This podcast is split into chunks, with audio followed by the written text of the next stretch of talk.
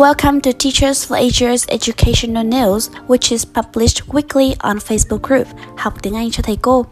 Today's episode is about the news National High School graduation exam set for July 6th to 8th, said Ministry.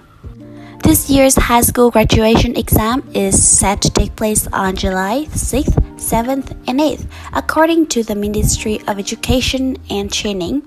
Nguyen Manh Hung, an expert of the ministry's higher education department, has said the system would allow students practicing to register for the exam at around the end of April.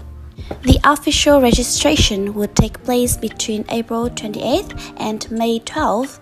The ministry posted sample exam questions on its website on March 31st for candidates to refer to and prepare for the exam.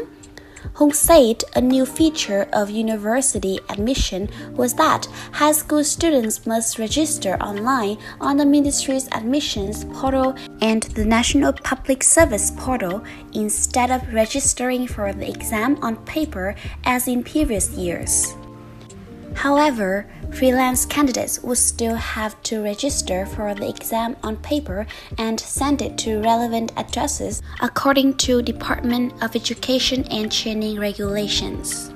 For the exam this year, representatives of education and training departments suggested that it was not necessary to organize the exam in two phases, said Deputy Minister of Education and Training Nguyen Huu Do. Under the latest guidance of the Health Ministry, F1 cases who have no symptoms will not be quarantined as before, so that students who are F1 can take the exam and follow the ministry's 5K messages.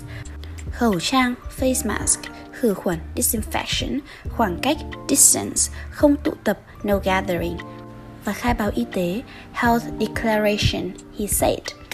Candidates infected with SARS CoV 2 will graduate from high school without taking the exam according to the exam regulations.